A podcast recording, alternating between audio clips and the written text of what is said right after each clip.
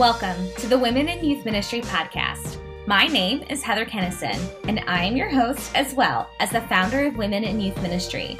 Our goal as an organization is to elevate the voices of women in a male saturated field. While we love to partner with all genders for our podcast, we are currently in a series called Women Teach the Bible.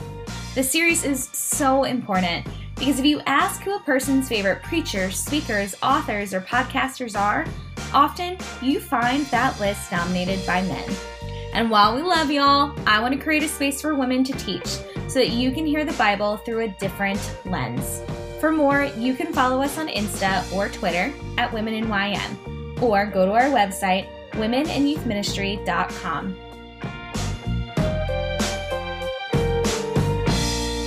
Hey, everybody, and welcome back to the Women in Youth Ministry podcast. Today's guest is Elle Dowd. Elle got connected to me through a friend of ours, Lonnie, and Elle uh, and I share a little bit of background of both being uh, from or working in St. Louis. So I'm really excited uh, for Elle to be on today. Elle, I'd love for you to introduce yourself and say hi to everybody. Hi. Um, yes, it's good. It's great to be here. My name is Elle. I use pronouns like she, her, and hers. I live in Chicago. I have two teenage girls who were born in Sierra Leone, and I am a faith leader, a community organizer, and an author. It's awesome. Elle is a little unconventional from some of our previous guests because Elle is not working in student ministry. Um, but I asked Lonnie to be on because I know that she's an amazing storyteller. And Lonnie said, You should also check out my friend Elle. She has great storytelling powers too. So, so excited to have you on um, today. Uh, Elle, why don't you talk a little bit more about who you are? Could you share your call story, um, how you got involved in ministry?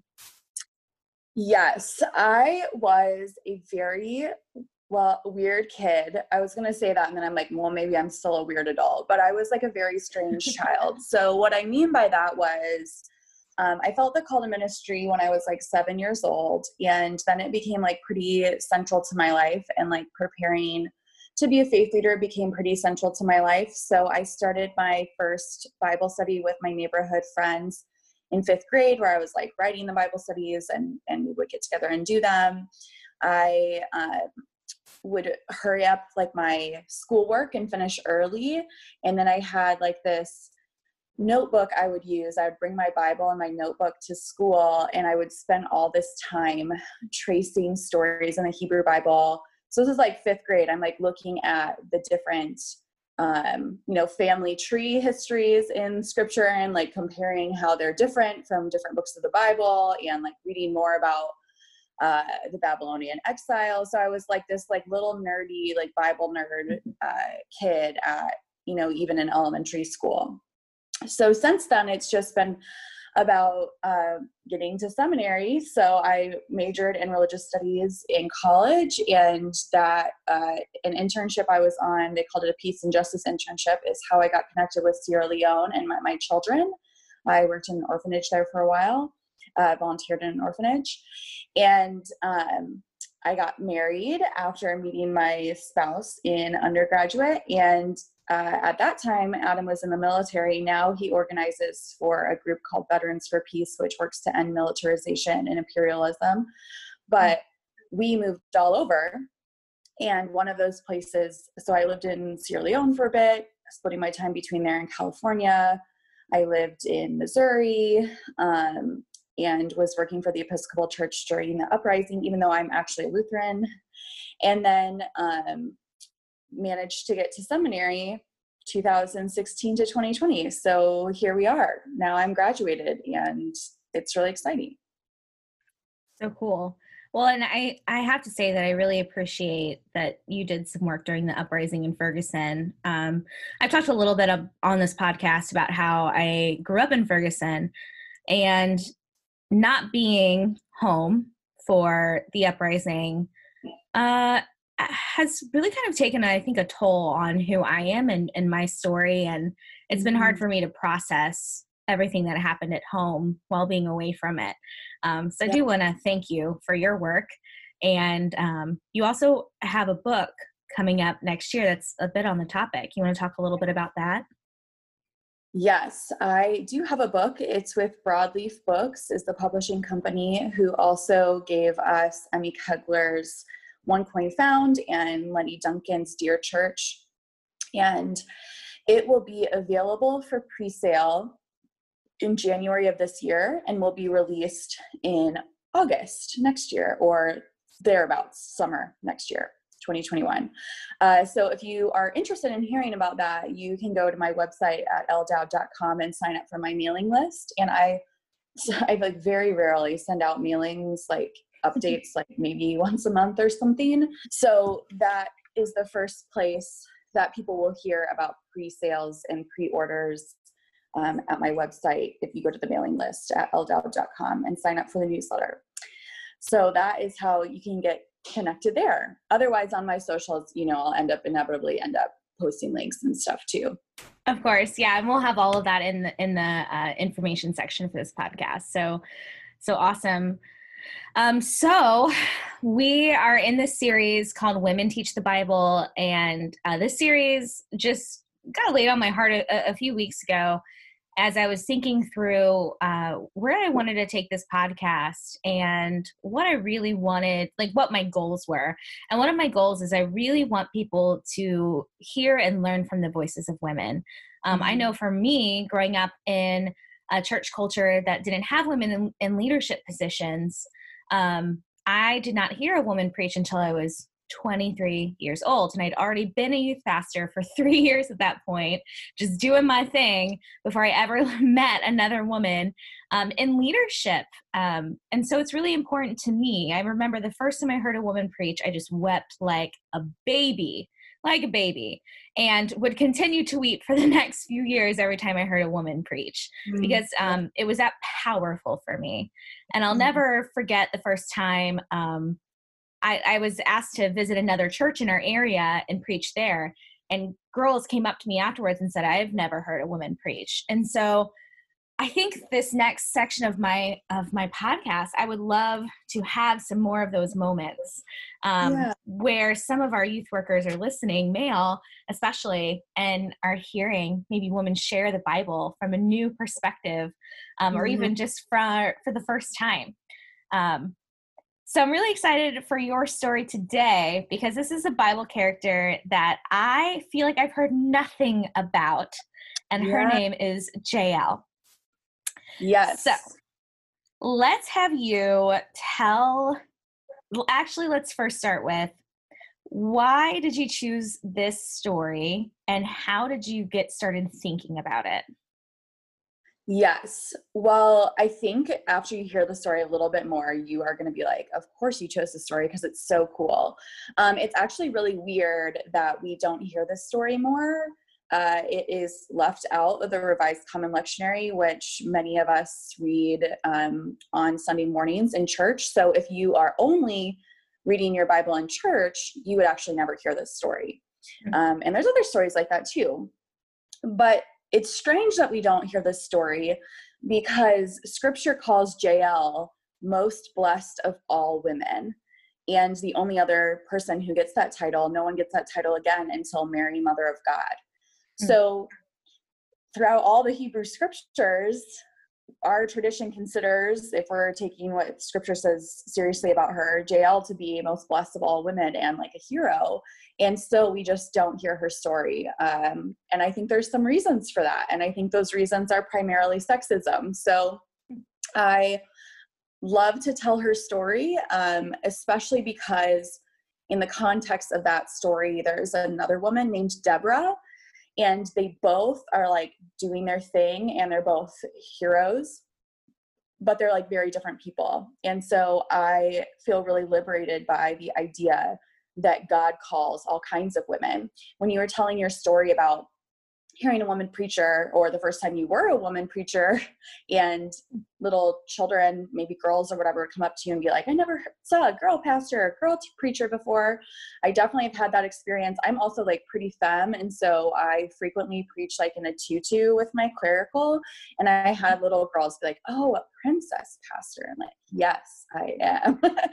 So um so i just grew up kind of hearing a lot of messages about the right way to be a woman, the right way to be faithful, the right way to be like quote unquote godly. And what I love about this story is that that breaks it wide it breaks it wide open for me. The story breaks that wide open for me. So there's this meme that's been floating around lately that says, "When I say I want a biblical wife, what people think I mean, I want a wife who is passive and subservient." What I really mean, I want a wife who's totally willing to drive a tent spike into a tyrant's head should the opportunity arise. So, why don't you go ahead and tell the story from your own revised standard edition of the Bible? sure. So, this story takes place in Judges 4 and 5. And Judges 4 is the sort of prose or narrative version of the story, whereas Judges 5 is the same story again, but in poetry. It's in song. It's the song of Deborah. And we'll talk a little bit about Deborah in a second, but Judges 5 is actually some of the, the oldest uh, scripture that we have. It's some of the oldest parts of the Hebrew Bible or Old Testament. And this takes place during the time of the judges. So before Israel had kings, they had judges, and the judges were a little bit different than what we think about judges today. They were basically like the leader of the tribes of Israel, and uh, they would st- stand or sit or be over by the gate, uh, and they would make decisions sort of like for the people and between the people, and they were also like leaders for the people.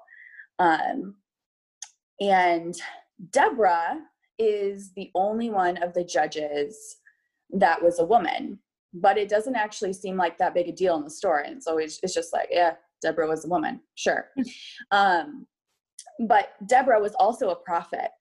And so, similar to other women who are named as prophets in the Bible, like Miriam, like Mary, Mother of God, uh, she issues proclamation or shares the good news through song. And so that's when we get the, the poetry or, or the song in the next chapter, in chapter five of Judges. But um, during this time of the Judges, the Israelites had been oppressed for 20 years by a foreign king, King Jabin. And Deborah was like, all right, it's like time to go. We have to like fight against this, you know, for the sake of the people of Israel and for our liberation um, against this tyrant king who's oppressing us. And so she sort of acts as the commander in chief or head of the military, and she calls over the general, Barak. And she's like, hey, let's go up against this Canaanite army. And this was like a wild thing to say at the time because the Canaanite army was like very technologically advanced. They had like a bajillion chariots. This was like the military superpower. And they had been oppressing the Israelites. So, like, you know, it's not like very good odds. And so when Barak hears Deborah be like, yeah, we're going to go um, fight the Canaanite army, he's like, um, actually, though, I'm only going to do this if you do it with us. So you have to come with, which honestly mm-hmm. is not a bad policy for military leaders because what Barak was saying, or one way that it's been interpreted, is that he was like, You are asking me to go on a very dangerous fool's errand of a task here. And I'm only willing to do that and and to trust you if you are willing to put yourself at the same risk that you're asking me to take. And Deborah said, Yeah, okay, I'll come with you. Um, and that will be fine. But let me just tell you that God is going to hand over the Canaanite army into the hands of a woman. And that's going to be pretty embarrassing for you because you're not going to get this glory. Hmm. So Deborah's like really brilliant military mind, and she has the has the soldiers lead the Canaanite army into this valley, this wadi. A wadi is like a dry riverbed that only floods when it rains a lot, and she brings them out there. The Canaanite army leads them out there, and lo and behold, it rains, and there's a flash flood, and so all their fancy chariots get stuck in the mud and can't get anywhere. And as they're like struggling and panicking, the Israelite army picks them off one by one. And this is really reminiscent, actually, of the story in Exodus, where uh, Pharaoh's army is trying to cross the Red Sea after the Israelites, and their chariots get stuck in the mud, and then mm. they are washed away by the Red Sea. So similarly, these these chariots are like all mucked up in in this mud, and the Israelite army just picks them off, except the general of the army, Sisera, the general of the Canaanite army is named Sisera, and he sees how this is going, and he's like, time to dip. So he starts running away.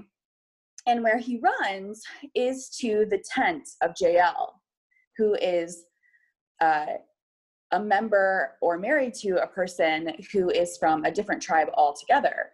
And Jael's husband had made a alliance with King Jabin and the Canaanite army. So Sisera, as he's running away and he sees Jael's tent, he's thinking to himself, this person is at the very least neutral, or hopefully, like this person is an ally, right? Like this person made an alliance with my king. So, like, we should be good.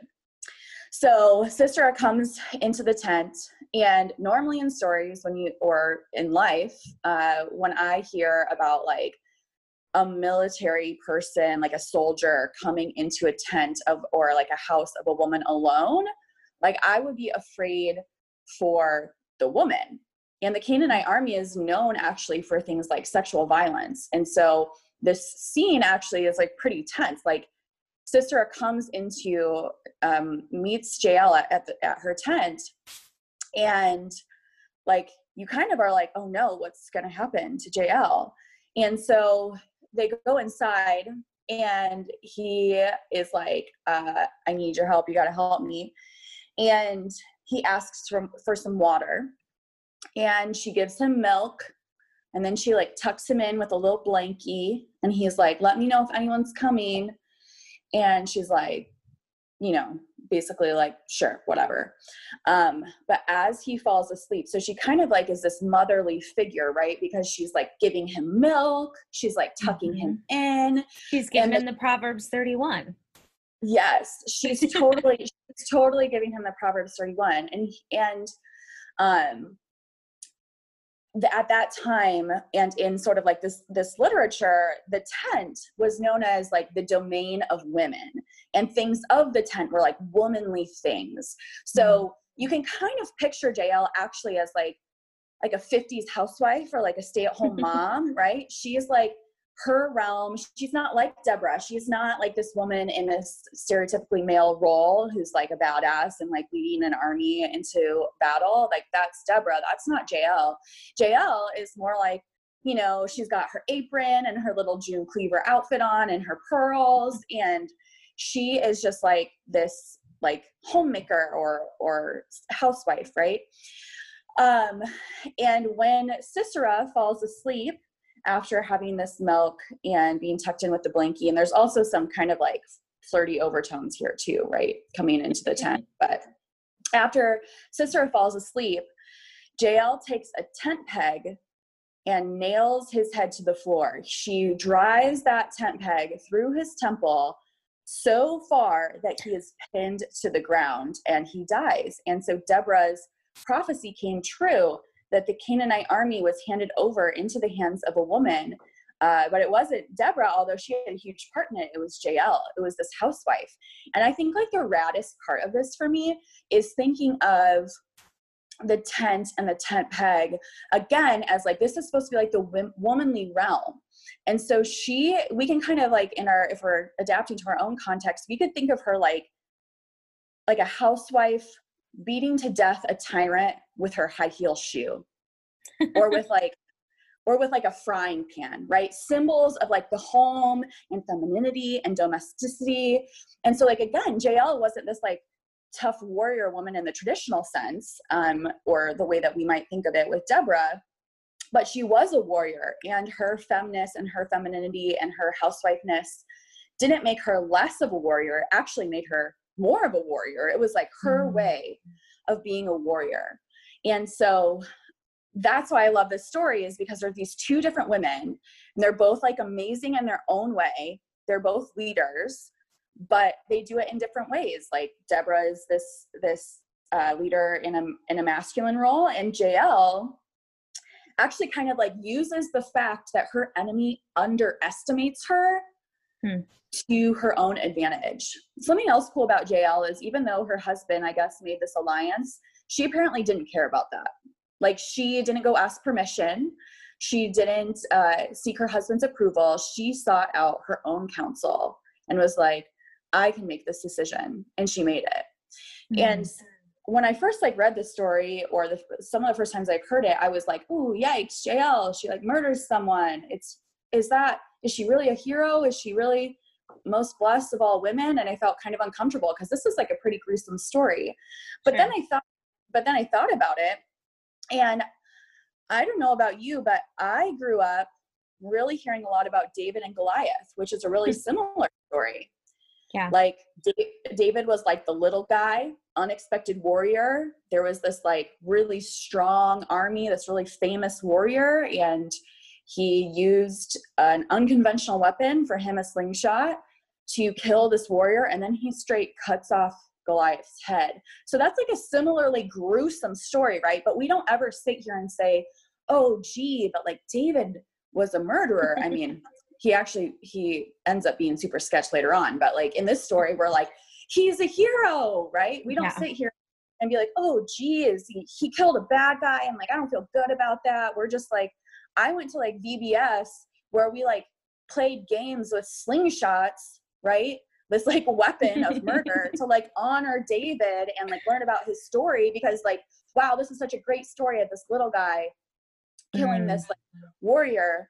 And yet, when we hear something really similar from Jael, an unexpected warrior, kind of like on the underside of a power dynamic, using an unconventional weapon like a stiletto or frying pan or tent peg um, to slay a tyrant, we're like, oh, geez, I don't know. Is she really, is she really a hero? Even though the Bible explicitly says, uh, most blessed of all women.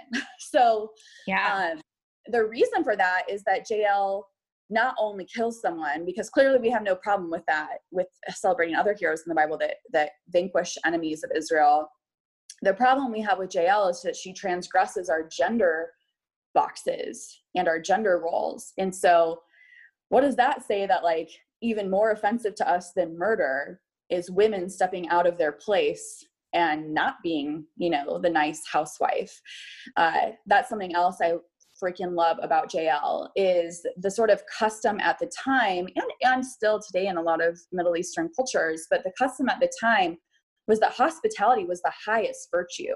If someone came to you for help, like it was a pretty strict rule. You help them. And that that's pretty mm-hmm. consistent even, you know, in Israel and throughout the law that like if someone comes to you, um, you help them.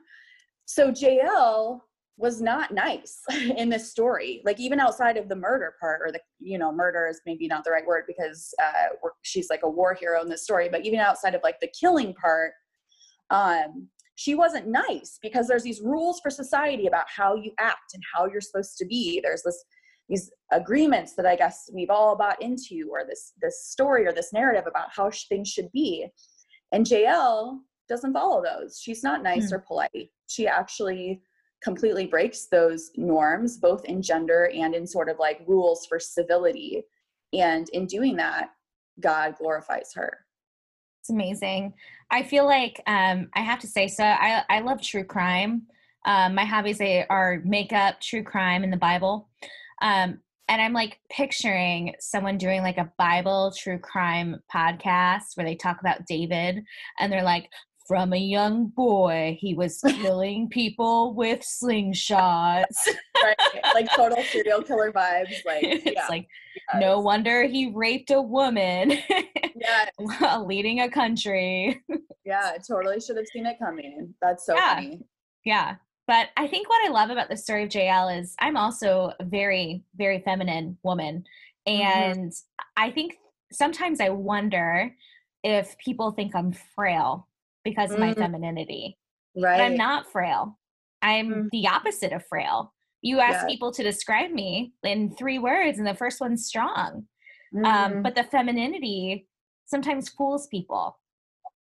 And what's great about Jael is she uses her femininity.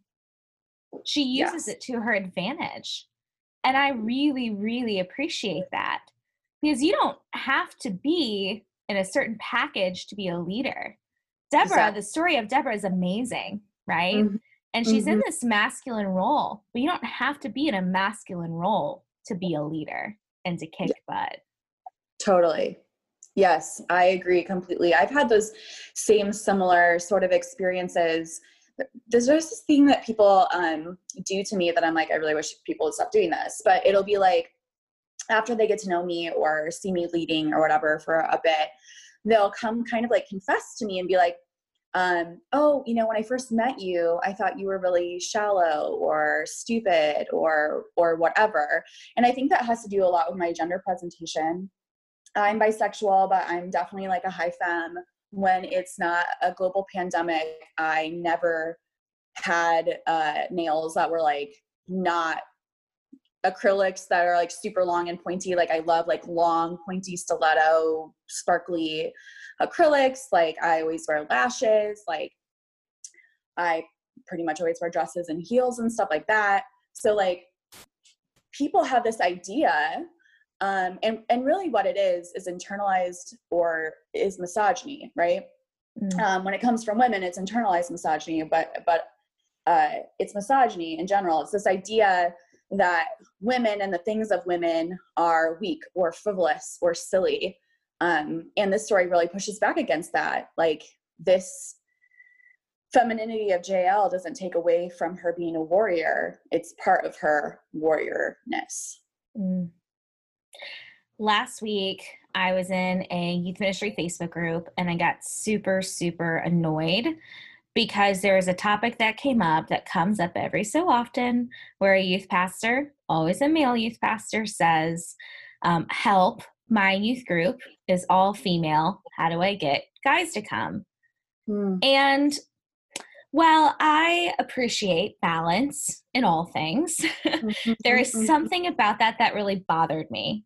Mm-hmm. And the comments are what particularly bothered me. Now, most of the com the reason the biggest reason the comments bothered me was because a lot of people, mostly guys, were joking about using the girls to get to the guys. Post pictures yeah. of the girls on Instagram so the guys will see them and want to come, which is like yeah. so objectifying. Especially since the same guys want to regulate what swimsuit the women should mm-hmm. wear, you know. Also, so, like as a reminder, these are literally children, right? Like these are minors. So like gross. Right. Right.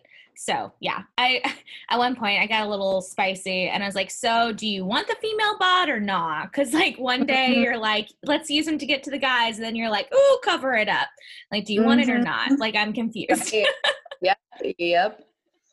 Yeah. Um yeah, but there's just reading through some of these comments, I got so mad. And I was like, the issue is, is that we idolize masculinity and we see mm-hmm. femininity as a weakness. Yes. Why do we do that? Why do we mm-hmm. idolize things that are masculine leaders? And it's and it's not just men, it's things that are masculine. Right. We want yep. leaders who lead like men Mm-hmm. But then mm-hmm. we also get really offended when a woman leads like that. And but but for a woman to lead with her femininity is mm-hmm. confusing, mm-hmm. and we don't like that. It's like a total. We call that a double bind, where it's like mm-hmm. no matter what women do, it's the wrong answer, which means like mm, maybe your problem isn't what women are doing. Maybe you have a problem with women, right? If women lead from their, if we lead from our femininity, then yeah, we're vapid or shallow or frivolous or silly. If we try to be in a masculine role or if we have like characteristics that are more masculine, like many of us do, um, then it's like we're transgressing gender norms in another way and we get called all other kinds of horrible words probably the ones that you can think in your mind right now what they would be so it's like oh she's too aggressive she's so whatever so yeah we're in women are in this this double bind where no matter what we do it's wrong. But god is saying actually there's a lot of right ways to be a woman and to be a leader and to be a warrior and to be faithful. And that god uses all kinds of people maybe particularly the ones that other people underestimate. So mm. yeah i i know um when when you tell the story about the the male youth leader with a ton of uh, girls and young women uh, as their members, I just think about how actually throughout history, women have made up the majority of the you know butts in the pews if you want to say that or you know women have made up the majority of church attendance while men still dominate church leadership and that's still true. So even though women and men in more progressive traditions. Um, and then there's also, of course, non-binary people, right, too. But um, yes. women and go to seminary like in equal amounts, and still men make up the vast majority even in mainline denominations of leaders. And when women do become pastors or deacons or other kinds of leaders, we are sort of like allowed to be, you know, technically, but we have to act a certain way. We should be not too masculine, but you know, not too feminine. And we should be good looking ish, but not sexy, not too mm-hmm. stylish, but not frumpy. You know, like there's like all these rules of how women can be and even what roles women can fill. So even though a lot of women, there are like, you know, women who are pastors now, even in mainline traditions, even in progressive spaces, these women who are pastors don't get as many senior pastor positions. They are relegated to like the youth and family pastor, which is an amazing calling. But I promise that men are also called to that calling, right? Mm-hmm. Um, so sometimes when we see these trends, we have to ask, like, is this really about God's plan, or is this some like internalized stuff that actually might be getting in the way of that? Because I don't think that the Holy Spirit only calls women to underpaid part time pastor positions, right? I think God uh, calls women in equal measure to senior pastor positions to you know position of bishop or, or other positions um, you know more lucrative positions in well-paying positions too. It's not just men who uh, are called to that but to our point earlier part of feminism which there's like many different sort of like brands of feminism or or um, philosophies of feminism but one thing we care about in feminism is not only making sure that women have access to traditionally masculine roles, like Deborah being the leader of an army, but also making sure that we're not denigrating traditionally feminine roles just because they're feminine. So, not denigrating the Jaels. So, for example, like in our modern context, that would be like we want to make sure that women are just as able to be doctors as men Mm-hmm. And we want to make sure that nurses, something that are is stereotypically uh, feminine, are not sort of like denigrated or less paid because it's a feminine role, right? Mm-hmm. We want to make sure that women who don't want to have children are able to do that and we want to make sure that mothers are treated with respect and not like the hallmark respect of being put like on a pedestal or something but the respect that means that like we get what we need like affordable childcare like education for our children like food on our tables right? So there's there's like a lot going on here. There's like many different ways to be a woman a woman and also challenging this idea of like what kind of role is most most valuable right? Because in this story it's not the commander in chief that slays the tyrant it's the housewife. Hmm. it's pretty cool. So cool. It's like my fave story. It definitely i think is exactly what i needed to hear today.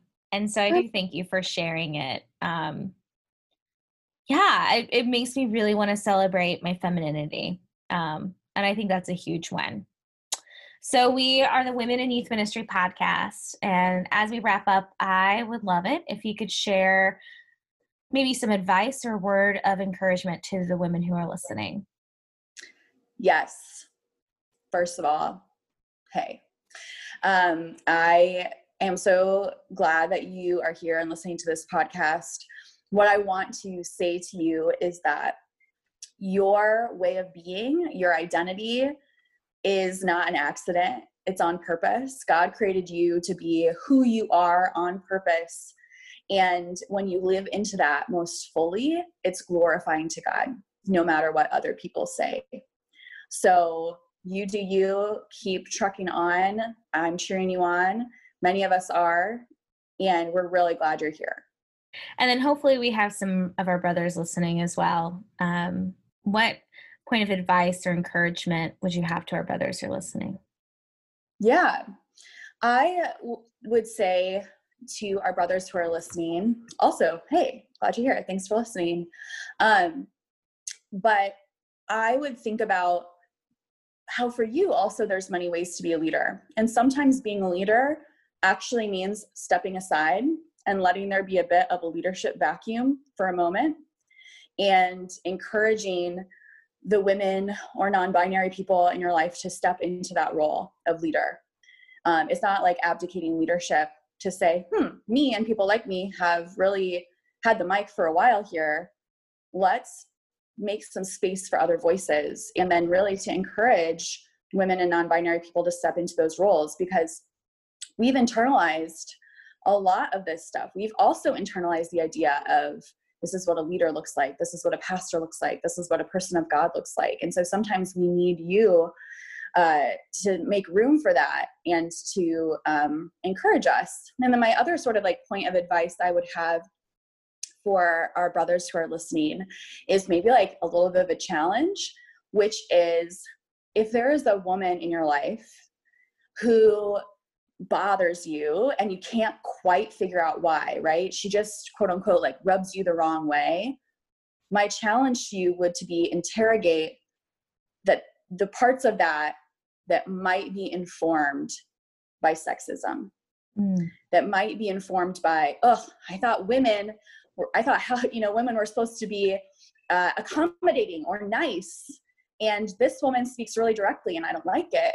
You know, maybe think about why that might be. And that just if you have if you know if you have this in you like it doesn't mean you're a bad person. We we actually all do. Even women have internalized uh, sexism.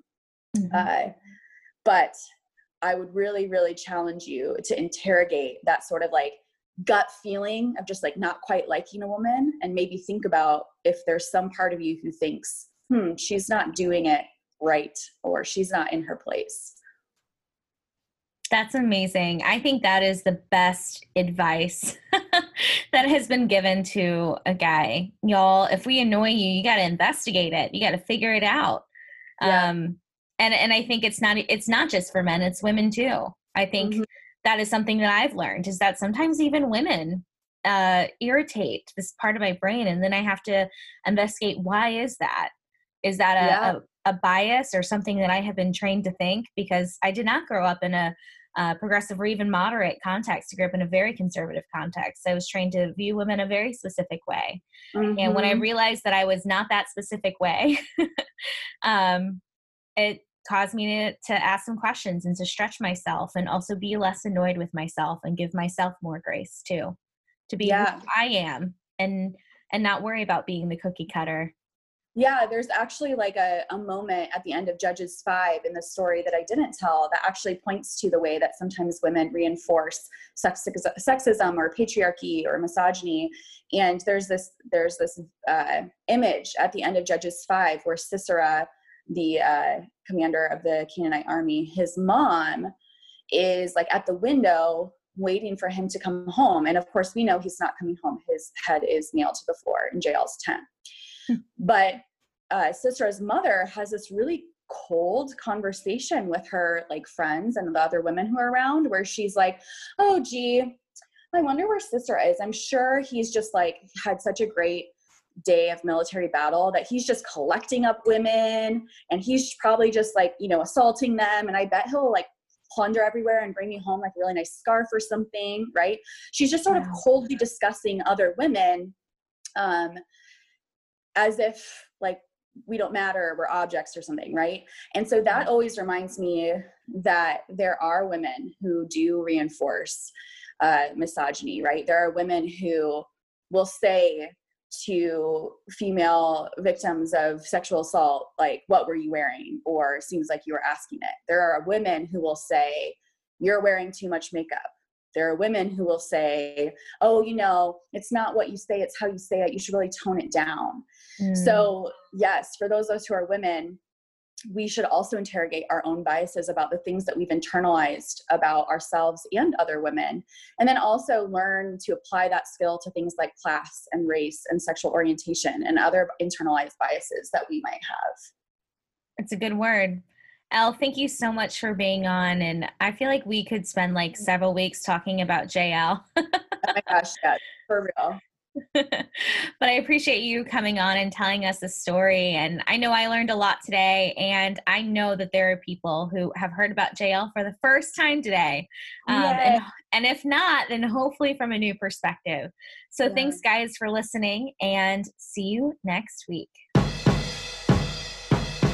If you enjoyed this podcast, don't forget to rate us five stars and follow us on Insta or Twitter at Women in YM. If you're a woman listening, we'd love to have you in our Facebook community. Visit womeninyouthministry.com to learn more.